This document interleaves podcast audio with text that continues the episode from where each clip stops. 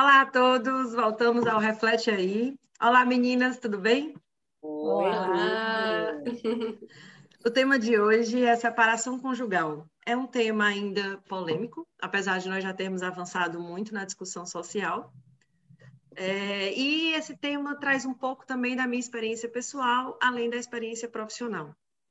Para mim, a dor da separação é uma dor confusa e é um misto de mágoa e saudade. Há uma mágoa e pode até haver a certeza de que não se quer mais, mas ao mesmo tempo a saudade é dolorida e nos obriga a pensar e repensar nossas escolhas e consequências. Eu vou ler um textinho para vocês que eu escrevi na altura em que eu me separei. Ontem e hoje, a dor e a saudade doeram um pouco, e é normal que doa. Explico as situações. Meu ex-marido resolveu vir falar comigo para me pedir desculpas por me retirar do Facebook, já que não estava se sentindo bem com a situação. Eu apenas disse que tudo bem, mas na hora senti um misto de saudade e dor, e eu deixei doer um pouco, porque sei que ainda pode doer, mas um dia passa, e é preciso saber lidar com a dor. Aos poucos, foi passando. Já hoje, uma amiga pediu para eu passar na casa dela e pegar umas coisas para a viagem que vamos fazer juntas nessas festas de fim de ano. Fui e estava tranquila. Quando, ao refazer aquele caminho, já tantas vezes feitas, somos amigas desde a quinta série, me lembro que a minha história com o ex começou lá, na casa dela, numa tarde em que tínhamos ido assistir a um filme. Lembrei da cena e doeu de novo. Fiquei com lágrimas nos olhos e, ao estacionar em frente à casa, me dou conta de como a casa dela está diferente depois de tantas reformas. E sorri pensando: é isso. Nada mais é como era antes. Nem a casa, nem eu, nem ele. Algo mudou muito e ainda vai mudar mais. E permitamos-nos mudar e aceitar o novo que vem. Estranhamente ou não, eu tinha acabado de ler uma frase no livro que estava lendo, A Festa do Divórcio, de Laura Davy. Essa é a parte dolorosa. O amor não nos deixa, não todo de uma vez ele volta furtivamente. Faz com que se pense que pode haver outro caminho, que ainda pode ser diferente e nos obriga a lembrar as razões pelas quais provavelmente não haverá. Então, menina, o que vocês têm a dizer sobre isso? É, te ouvindo. Eita, sintonia. Pode ir, Paula. Vá. Não, você primeiro, meu amor. Você tem prioridade aqui. Muito obrigada, tá bom, vou. É, eu, uma coisa que me marcou, assim, uma das frases que mais me marcou na tua fala foi quando você fala da mágoa e da saudade, né? Como essa dor confusa, né? Onde tem mágoa e tem saudade junto e, e e parece que a gente não está muito acostumada a, a, sentir, a conviver com duas sensações que parecem tão opostas, né? Que como que eu posso sentir mágoa e ao mesmo tempo sentir saudade, porque teoricamente se você sente mágoas, é, você tá, a mágoa está muito ligada com algo que te fez sofrer, com algo que você não gostou, né? E como que você vai sentir falta daquilo, né? E é justamente isso, né? Porque o relacionamento, enquanto esteve ali presente, é, muitas vezes, nem sempre, mas é, muitas vezes é, ele, ele se constituiu de, de situações, de sensações e de, do, do relacionamento em si como é, proporcionando é, uma vivência positiva, digamos assim, né? Uma vivência prazerosa. É, mas quando ele chega ao fim, por algum motivo, aquilo já não existe mais, ou até existe, mas somado àquilo existem outras coisas, sofrimentos que se, se sobrepõem àquilo e não e, e, e, não faz mais sentido, não é possível mais né, permanecer naquele lugar de, de dor. Mas isso não elimina aquilo tudo que proporcionou a, a, aquela vivência prazerosa, né? Então, a mágoa e a saudade, a dor e a alegria, é, elas vão coexistir, né? Elas, elas vão estar presentes ali mas eu acho que isso, é, é, essa confusão parte desse lugar é, da gente enquanto é, sujeito na, na, nossa sociedade, né, a gente aprender que parece que é, as coisas são muito preto no branco, né? De, de eu, eu, ou eu sinto raiva, ou eu sinto alegria, ou eu sinto tristeza, ou eu sinto é, saudade. É, enfim, eu, parece que eu não posso sentir raiva e alegria numa mesma situação ao mesmo tempo. E, e eu acho que quando isso acontece, a gente tem dificuldade, inclusive, para discriminar o que a gente está sentindo né? Porque parece algo tão misturado, porque ah, ah, não, é nem, não é nem alegria, não é nem tristeza, não é nem raiva, o que, que é isso? Às vezes é tudo isso junto e misturado, né? E a gente não precisa separar às vezes, mas às vezes para a gente conseguir comunicar para o outro, a gente precisa recorrer, né? E puxar aí as palavras para que elas possam é, chegar no outro, né? E fazer com que a gente consiga mostrar para o outro aquilo que a gente está sentindo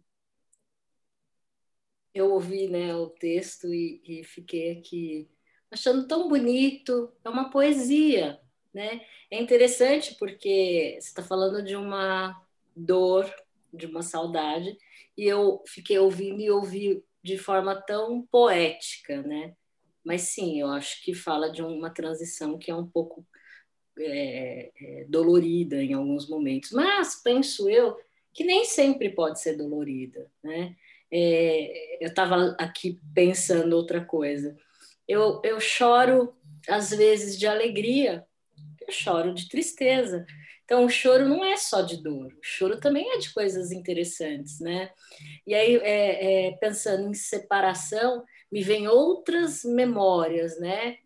De novo, vou falar, o filho, né? A mãe e o filho. O filhinho lá na barriguinha, gostosinha, e aí eis que existe a separação, né? E a separação, é, neste sentido, ela é muito gostosa, boa, porque é, você pode presenciar a pessoa, né? Pode estar com a pessoa. Então, essa separação, eu acho que ela vem para um lugar legal. E quando eu penso em separação, eu acho que se, se a gente chega em, neste lugar, é porque este lugar de junção ele não faz mais sentido, né? Ele não, eu acho que ele não, não, não preenche mais a vida dos dois. Então, em algum momento, isso se perdeu. Só que eh, talvez seja muito difícil para a gente lidar com, com isso, porque também tem um pouco do contrato social, né? Como assim? Um casamento desfeito? É, é, acho que nossos, acho que nossas avós, é, bisavós, né? Não no meu caso, porque é, indígena não trabalha muito assim, né? Mas pensando na, nos avós, né?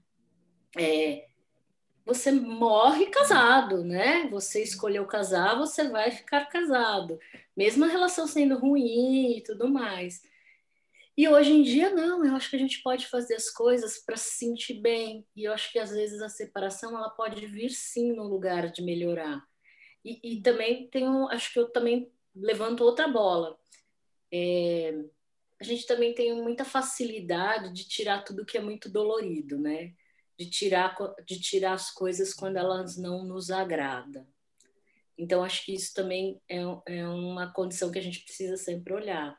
Eu acho que a, a separação ela pode ser uma coisa interessante, não só dolorida, porque nem sempre ela vai promover dor. Talvez ela seja algo que vai sanar uma dor, um mal-estar, algo que não está legal, né? Então a gente segue. E, e, e, talvez separar hoje em dia, quando você se depara com essa situação e fala, putz, eu, eu separei, eu, eu terminei o um relacionamento, parece que vem uma sensação de frustração, de que você falhou, né? De, de que você é, não deu conta de uma condição, de segurar aquilo é, diante de todo mundo que hoje eu vejo casado e dando conta, mesmo com os problemas, por que, que eu falhei? Então, acho que também vem uma, uma cobrança nesse lugar. Eu acho que eu falei, falei e não falei, né? Mas é isso que eu queria dizer, minha gente. Falou muito. falou, falou muito bem. Inclusive, enquanto você estava falando com relação a estar ligado a essa essa, ainda a essa tradição social né, do casamento ser para sempre, é, foi por isso que eu iniciei o texto para dizer que ainda é uma, um tema polêmico, que ainda há, apesar de nós termos avançado muito, ainda há essa tradição de que o casamento é e como os, os votos de um casamento católico, de um casamento cristão, acho eu, diz, até que a morte nos separe. Mas e por que até que a morte nos separe, se, como você mesmo disse, o casamento, a separação, muitas vezes, a separação de um casamento pode significar um recomeço de uma nova história mais bonita e o fim de uma dor. O casamento nem sempre é algo bom. Tradicionalmente, é como se sempre fosse bom e tem que ser para sempre, mas é nos permitir questionar por que tem que ser para sempre. É, eu acho que tem muitas imposições sociais, sem dúvida, que nos marcam de um jeito, com, como eu falei, de imposição, né? Tem é, é questões, né, representações sociais que nos marcam desse jeito, olha, quase uma imposição.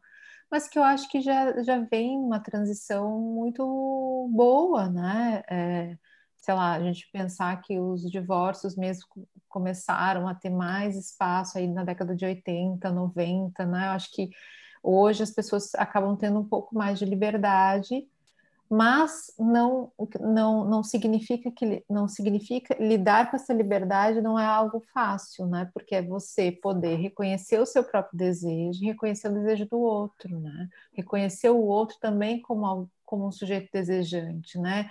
E o que, que significa isso? É poder é, ter escolha, poder lidar com as consequências da sua escolha, né? Eu acho que tudo isso passa pela, pelo casamento e pela separação, né? E, mas você estava falando da questão do ah, é, casar até que a morte os separe, né? Que é a, a frase tradicional aí dos, das celebrações de casamentos.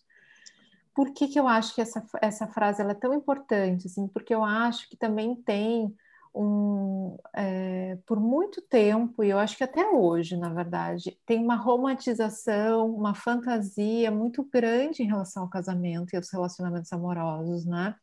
Em relação ao príncipe e a princesa, né? Então, assim, é, isso ainda, acho que, de novo, acho que a gente já tem espaço socialmente para outras formas de relacionamento, para outras, para outras mensagens em relação aos relacionamentos mas acho que a gente ainda tem um ranço aqui colado em nós, né? De uma idealização das relações, né? Então, assim, o ranço é uma linguagem que a gente ouve muito de, gerações mais novas, né? Não quero. Mas é, acho que ela representa bem, né? A gente tem coisas Sim. ainda coladas aqui em nós e Sim. que às vezes a gente dá uns escorregões, por mais consciência que a gente tenha de um monte de coisa, a gente ainda tem coisas muito coladas. E eu acho que passa por isso, assim, dessa fantasia, essa idealização. E um casamento não é algo fácil, né? Você dividir o seu dia a dia com o outro, você encontrar pontos comuns e conseguir respeitar as diferenças e conviver com as diferenças. Ainda mais numa sociedade cada vez mais individualista, cada vez mais é, é, narcisista, né? Que a gente está cada vez mais cancelando todo mundo, né?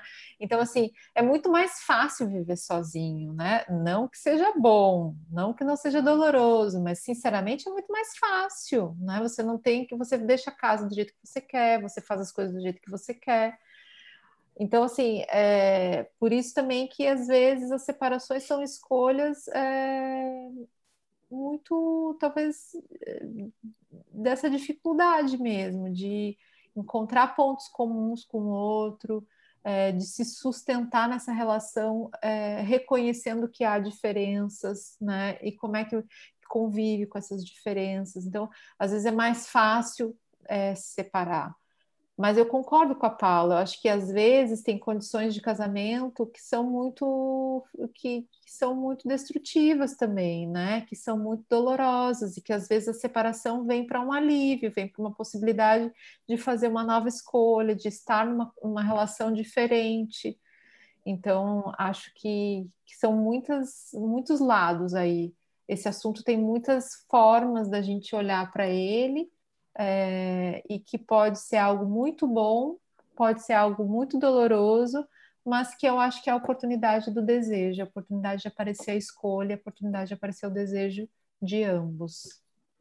E é, assim, eu achei super interessante essa, essa fala de vocês, assim, sobre tanto do, do que a Paula trouxe do, é, de que não necessariamente é algo doloroso, e vocês falaram disso do é, de uma possibilidade de viver um outro relacionamento, ou viver, enfim, uma, uma outra forma de viver mais prazerosa, mas eu fico pensando ainda além, né? Relacionamentos que até nem estão ali no, no momento de dor, mas que simplesmente já não faz mais sentido aquele, a, aquela, a manutenção daquela relação, né? E a separação pode vir daí, né? De simplesmente entender que aquele casal já não funciona mais enquanto casal, enquanto cônjuges, né?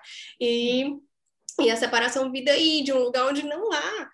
Claro que, que a, a, toda mudança, como a gente falou aqui várias vezes, né, traz consigo diversas questões, mas é, não necessariamente precisa partir desse lugar de dor dentro da relação para algo melhor, né, fora da relação. É, e, e aí, isso, Rosa, que você trouxe agora, eu achei assim, super, super importante, assim, da questão do que é o casamento, né, o que é que tá do, tá, estar junto.